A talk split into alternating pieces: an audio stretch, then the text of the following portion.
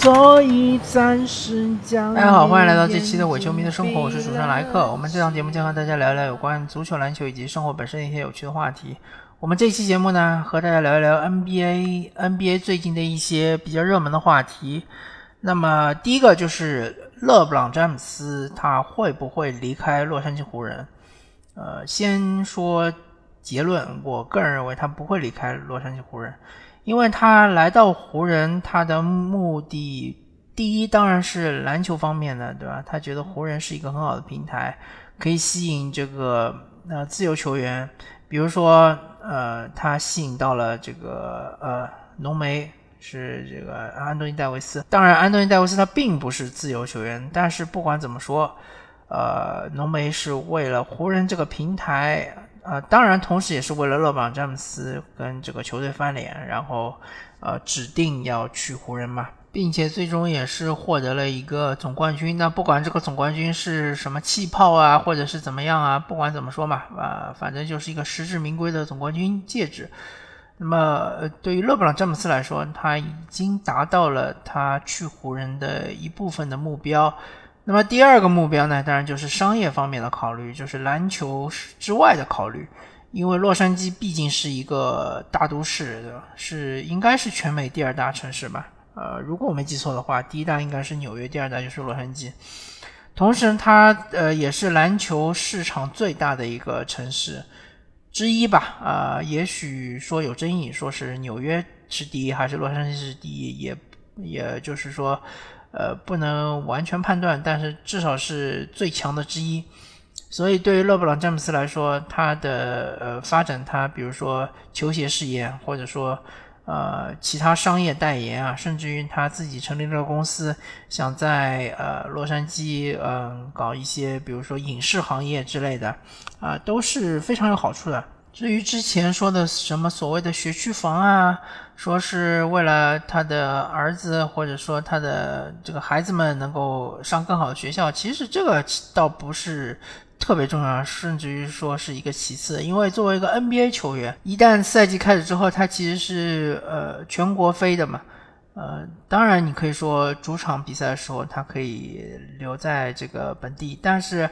呃，主场就是连续主场比赛的机会也不会很多嘛，经常就是说主场客场主场客场，那么一客场了之后，你就要飞到其他地方去，所以说，呃，你真正的这个住在哪里其实并不是特别重要，啊，孩子们也不能每天都见到你嘛，对吧？然后这个。还有就是说，一旦休赛期的话，一个像勒布朗詹姆斯这么有名的球员，他肯定也是要到很多地方去走走学嘛，甚至可能到国外去。所以说，这个呃，你真的想要就是让你的孩子去洛杉矶读书，并不是非常困难的吧？你就直接送他去就行了。呃，我觉得所谓学区其实并不是特别重要。那么。最重要的就是勒布朗詹姆斯他本人的一个商业价值能不能得到提升？当然，你在克利夫兰的话也是会提升，但是可能提升的比较缓慢。呃，大家其实如果对于勒布朗詹姆斯比较了解的话，就会知道他其实他的野心不仅仅在于球场，不仅在于 NBA，他的野心是要建立一个庞大的商业帝国。呃，他甚至于觉得他。以他的这个经商的头脑、经商的能力，是可以超越呃迈克尔乔丹。当然，从篮球层面上来说，我个人觉得勒布朗詹姆斯是无法超越乔丹的。那但是从整个商业层面，或者说从这个商业成就来说，勒布朗詹姆斯他是呃很希望能够超越迈克尔乔丹，因为大家知道迈克尔乔丹他在商业上还是非常成功的。第一就是说他是一个 NBA 球队的老板，第二就是他还有自己的这个呃品牌，对吧？L L Jordan，然后他其实还有一些其他的生意。作为一个商人的话，他其实在美国是非常成功的。那么呃，勒布朗詹姆斯他自己也有他的一些生意，比如说他是利物浦的小老板。那据说他呃，如果退役之后呢，很希望拥有一支球队。还有就是他是这个呃，Clutch 这个经纪公司的呃，应该是最大的股东吧。然后就是因为这个原因呢，所以导致他和湖人队的管理层或者说湖人队的大股东呃珍妮巴斯是有一定的这个利益上的冲突，或者说是有一定的矛盾，因为这个呃 Clutch 这个经纪公司旗下有大概七到八名球员都是在洛杉矶湖人，那么呃就会导致一个情况出现，就是说。这些球员他到底是听老板的话呢，还是听这个经纪人团队的话呢？会不会出现呃，比如说哗变之类的这种情况？当然，这个呃是一个小概率事件了，但是老板不得不提防一下嘛，对吧？而且这个球队到底是呃听勒布朗詹姆斯的话呢，还是听教练的话呢，或者是听总经理的话呢？其实就是呃出现一个非常诡异的情况吧。当然，我相信以勒布朗詹姆斯他的高超的情商和智商的话，能够很好的处理这个问题。呃，比如说他可以做一定的妥协，对吧？或者说，呃，反正就是对于老板做一定的忠诚方面的一个承诺，因为对他来说，商业利益呃永远都是第一位的嘛，啊。如果说把自己的名声搞得不好了，比如说呃贴上了就是内斗这样的标签，对吧？或者带领球队进行搞内讧这样的标签的话，对于他的商业上的损害还是非常大的。呃，所以我觉得第一就是勒布朗詹姆斯他肯定会很好的处理好和珍妮巴斯的关系，然后之后就会大家互相的商业互捧，这是没有问题的。第二。他应该不会离开洛杉矶这个城市，呃，我觉得他不会离开洛杉矶湖人，因为洛杉矶快船不可能就是引进勒布朗詹姆斯。那么纽约尼克斯有没有可能呢？我觉得也可能性不是很大，呃，所以最终的结果应该是勒布朗詹姆斯会在洛杉矶湖人退役，然后呃很快的转型成为一个商业大佬，就像科比当年做的一样。那么这是第一个热点话题，第二个热点话题就是卡文杜兰特 KD 他会不会离开篮网，或者说他的下家在哪里？呃，我个人观察了这么将近一个月的时间，我觉得 KD 想离开篮网好像很困难，或者说这个赛季可能性不大了，因为篮网拥有 KD，呃，就是篮网刚 KD 刚刚续约嘛，那么 KD 呃还有四年的合同在身。呃，另外一方面就是说，篮网对他的呃后面几年的首轮签或者说首轮互换权都在火箭手上，所以就导致一个非常尴尬的情况，就是篮网如果说把 KD 出了，他们是不能摆烂的，因为一摆烂，他这个好签位就全部送给了火箭，他是不愿意为别人做嫁衣的，因为他之前已经是呃做过一次嫁衣了，然后成为整个全联盟的笑柄，那就是。关于这个塔图姆，塔图姆这个签位原来是这个篮网的一个状元签，后来嗯，因为是之前交易这个呃这个皮尔斯保罗皮尔斯加加内特，然后就形成了当年的一个无保护首轮签，呃呃送去了这个凯尔特人，最终就是成为了一个状元签，然后状元签呢，凯尔特人是用这个状元签去和七六人做了个交易。是把状元变成了探花，然后还拿到了七六人一个首轮签。这个反正就是最终冤大头就是篮网嘛，所以说篮网肯定不会呃不吸取这个教训，然后不可能再做一次冤大头了。那么呃这是第一点，第二点的话就是呃篮网它其实对于 KD 的要价非常高，它要要求有一个呃。这个有天赋的年轻队员加上若干个首轮签，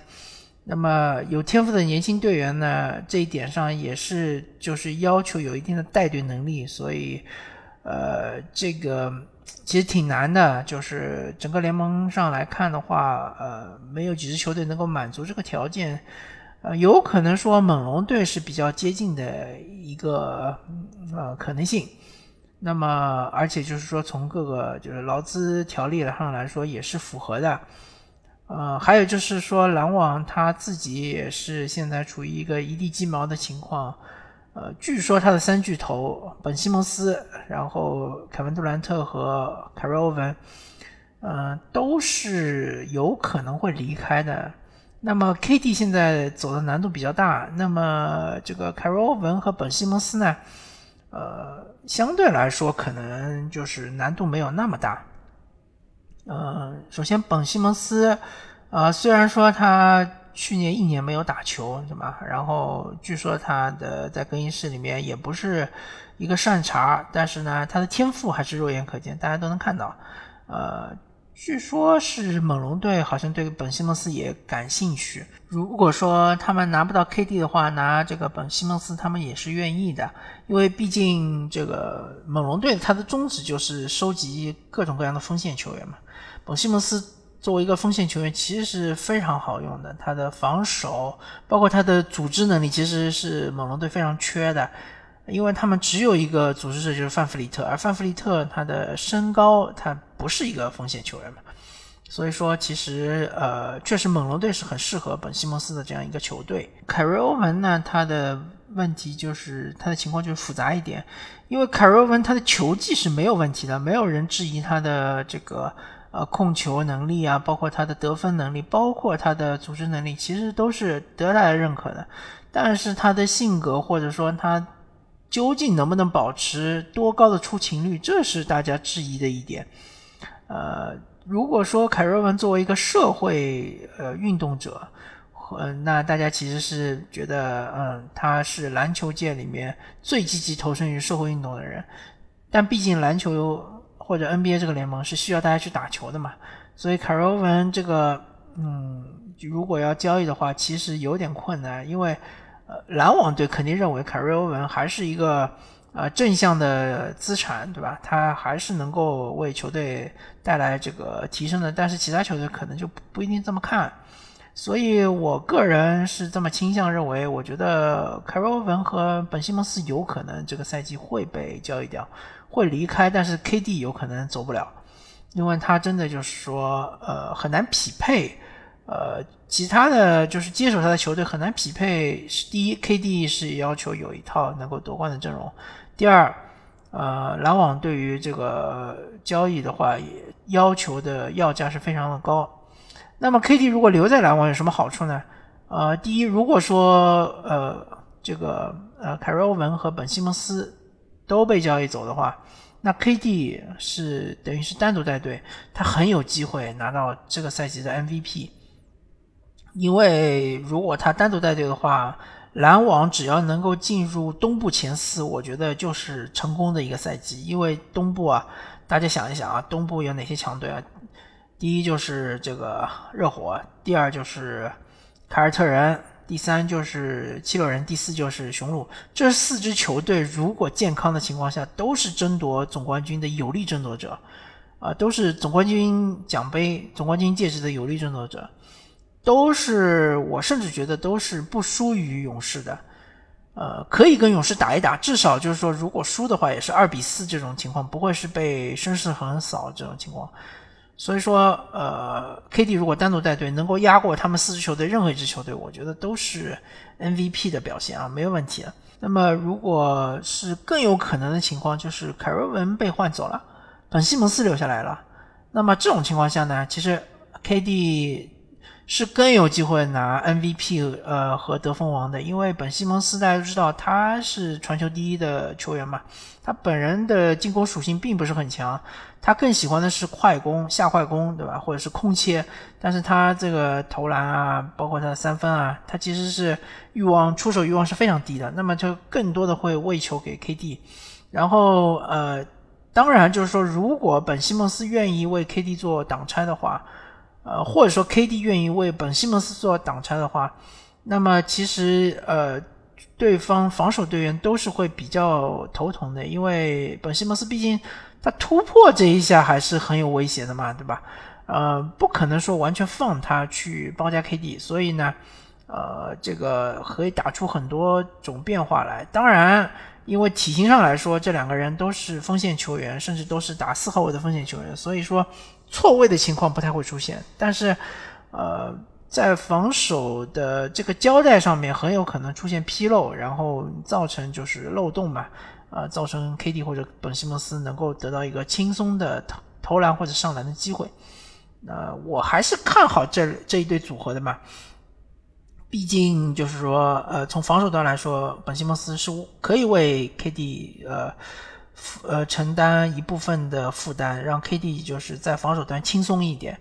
啊，然后从进攻端来说，是这个喂球能力更强的，比当然比起哈登我不好说，但是比凯瑞欧文的话肯定是更强的，比起塞斯库里给 KD 传球肯定是传的更好的球员。那么如果说失去了凯瑞欧文，我相信这个篮网也会得到一些这个呃补偿的嘛，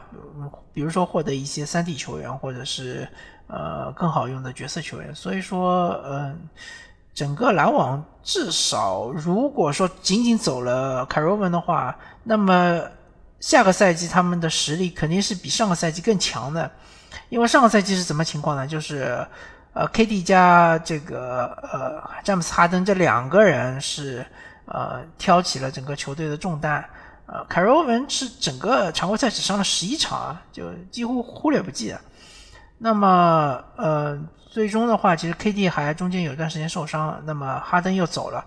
所以下个赛季如果说 KD 能保持健康的话，呃，篮网还是很有机会进前四的嘛。当然，这里指的是东部前四嘛。如果说还是达成这个条件，然后 KD 又是能够得到一个接近于呃得分王的这样一个呃水准。那么还是很有机会去拼得一个 MVP 的奖杯。其实对于凯文杜兰特来说，他的荣誉一个是总冠军，他是最渴望的。常规赛 MVP 其实也是对他来说是很重要的，因为他整个职业生涯只拿到过一次 MVP 嘛。呃，其实比起像是约基奇两次啊，包括这字母哥的两次啊，他还是略逊一筹的。所以我觉得他还是比较看重这个呃这样一个荣誉的嘛，没问题。那么第三个热点就是我们来看看纽约尼克斯。纽约尼克斯呃可以说是这个呃休赛期动作最大的球队，他们是这个引进了布朗森，然后据说他们也是对于这个米多伦瓦米切尔是非常感兴趣，很想是通过他们的筹码是换得米切尔。那么纽约尼克斯的话，这支球队之前一直被大家嘲笑嘛，就说他是，呃，整天摆烂，对吧？然后他其实与他本身的内心深处不想摆烂，但是打打的就烂了。呃，最近大概呃十年左右，就自从安东尼走了之后，呃，他们唯一一次进常规呃进那个季后赛，就是在兰德尔的带领下，对吧？然后是面对老鹰队，被老鹰是声势横扫。呃，在这个季后赛完全没有打出任何的这个希望，或者说没有体现出任何的实力，而且他们当时是第四打第五嘛，理论上来说是非常接近的水准，但是感觉是被老鹰碾压。那么，呃，主要问题出在就是以兰德尔为核心嘛，呃，因为兰德尔大家也知道嘛，他的这个呃，他当然是说能力非常全面的一个球员，他的策应啊，包括他的。呃呃，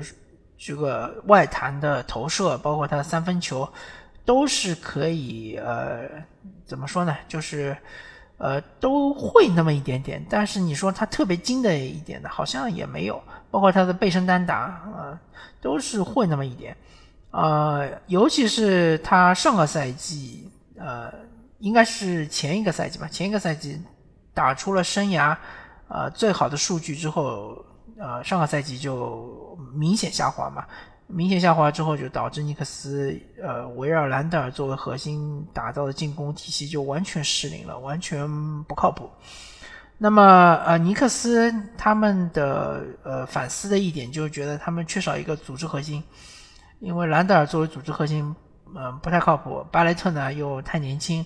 而且巴雷特，嗯，主要现在体现在防守端的作用更大，进攻端好像比较一般。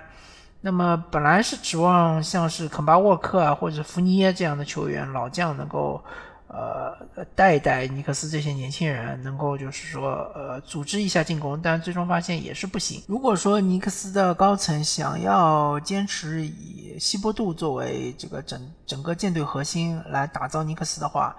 那么。只能证明肯巴沃克和福尼耶这样的球员是不适合希伯杜的体系的，呃，然后他们还送走了这个诺埃尔，对吧？虽然他们续约了米切尔罗宾逊，呃，但是他们送走了诺埃尔，其实对于内线的话是一个伤害吧，呃，对于内线其实是呃一个损失，啊，但是不管怎么说吧，他们最终是拿到了布朗森。布朗森这个球员呢，呃，之前其实刚进联盟的时候并没有被大家所认可，或者说没有引起大家注意，但是在这两年其实上升是非常猛的，尤其是去年。呃，常规赛阶段，如果说东契奇受伤的那那段时间，他打得非常好。然后季后赛一开始打爵士的时候，也是前两场比赛东契奇也是受伤，第三场比赛也是虽然上了，但打得稀烂。这三场比赛，呃，完全是布朗森是扛着球队在前进嘛，是拿到了两胜一负这样非常不错的战绩。那么布朗森这个球员呢？呃，也不能排除说，因为他是合同年，所以他就突然爆发了。因为他有一些比较明显的短板，其实去年并没有看到有很大的长进。第一个就是他的投射嘛，尤其是他三分球，他的接球的三分球，包括他持球的三分球，其实并不是他的强项。呃，第二个就是他的身高还是有点偏矮。呃，他这种一米八十几的身高，那除非有像这种斯马特这样的力量，对吧？可以扛对手呃一到五号位，那不然的话，像他这样的身高呢，呃，面对如果对手比他高十几公分甚至二十几公分的话，呃，对方如果是投篮的话，他是很难就是有起到任何的这个防守效果，同时。他的这个有时候会换到篮下护框的话，确实是比较吃力一点。那这个可能是硬伤，没有办法解决。但是他的投射，比包括他的三分球，他其实是应该是可以进步的。那么上个赛季他最就是进步最大一点，就是他的这个组织进攻能力，尤其是他突破进去之后呢，他的传球视野其实还是可以的。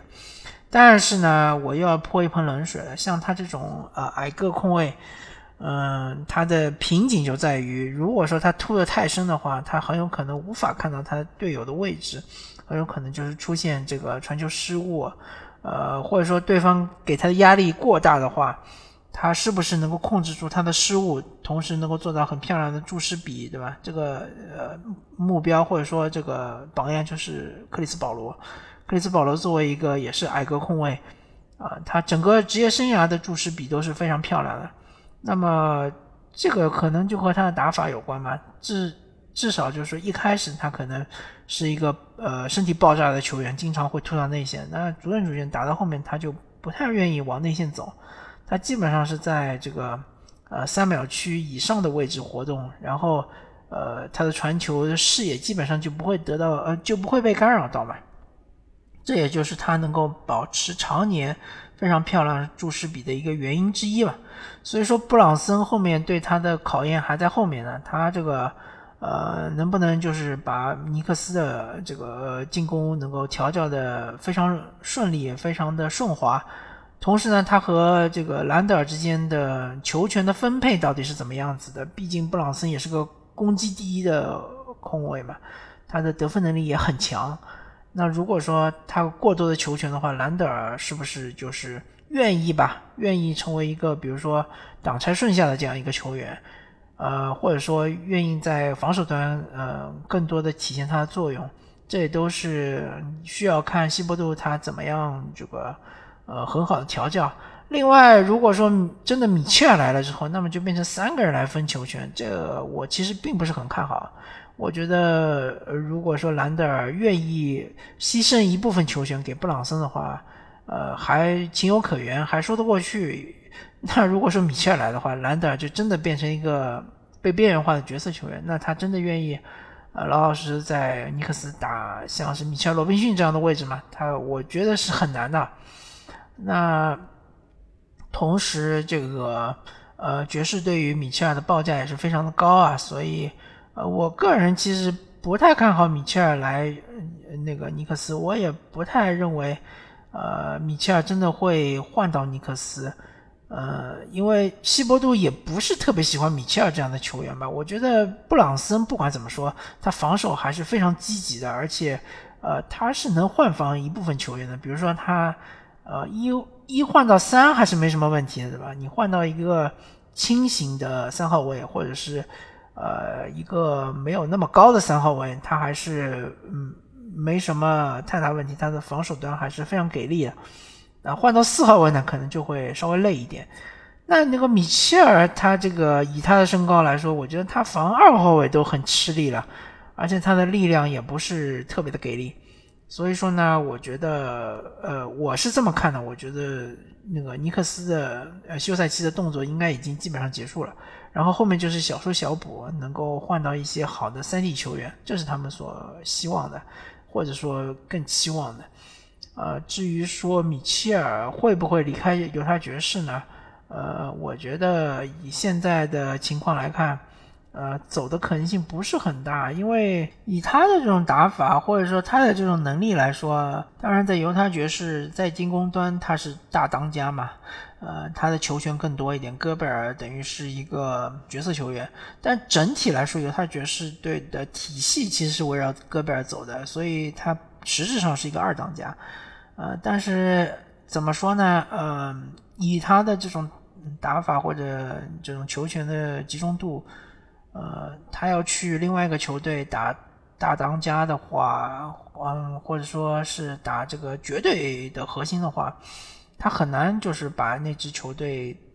带起来，呃，甚至于呃提高很多。那如果他打二当家的话，他愿不愿意呢？对吧？他对于自己的这个定位，呃，有没有说能够呃降低自己的球权呢？我觉得也是很怀疑的。因为他好像也没有到了那个追求总冠军的这样总冠军戒指的这样一个年龄，那么球员的意愿还是非常重要的。另外就是球队对于他的要价实在太高了，呃，所以我觉得米切尔有可能这个赛季很难走，要走的话也可能是下个赛季，然后慢慢谈，对吧？呃，犹他爵士跟另外几支球队可能要做一个多方交易，然后把米切尔给送走。好吧，那我感谢大家收听这一期的伪球迷生活，我是主持人麦克，我们下期再见，拜拜。I'll go home. But I'll think of some way to get him back. After all, tomorrow is another day.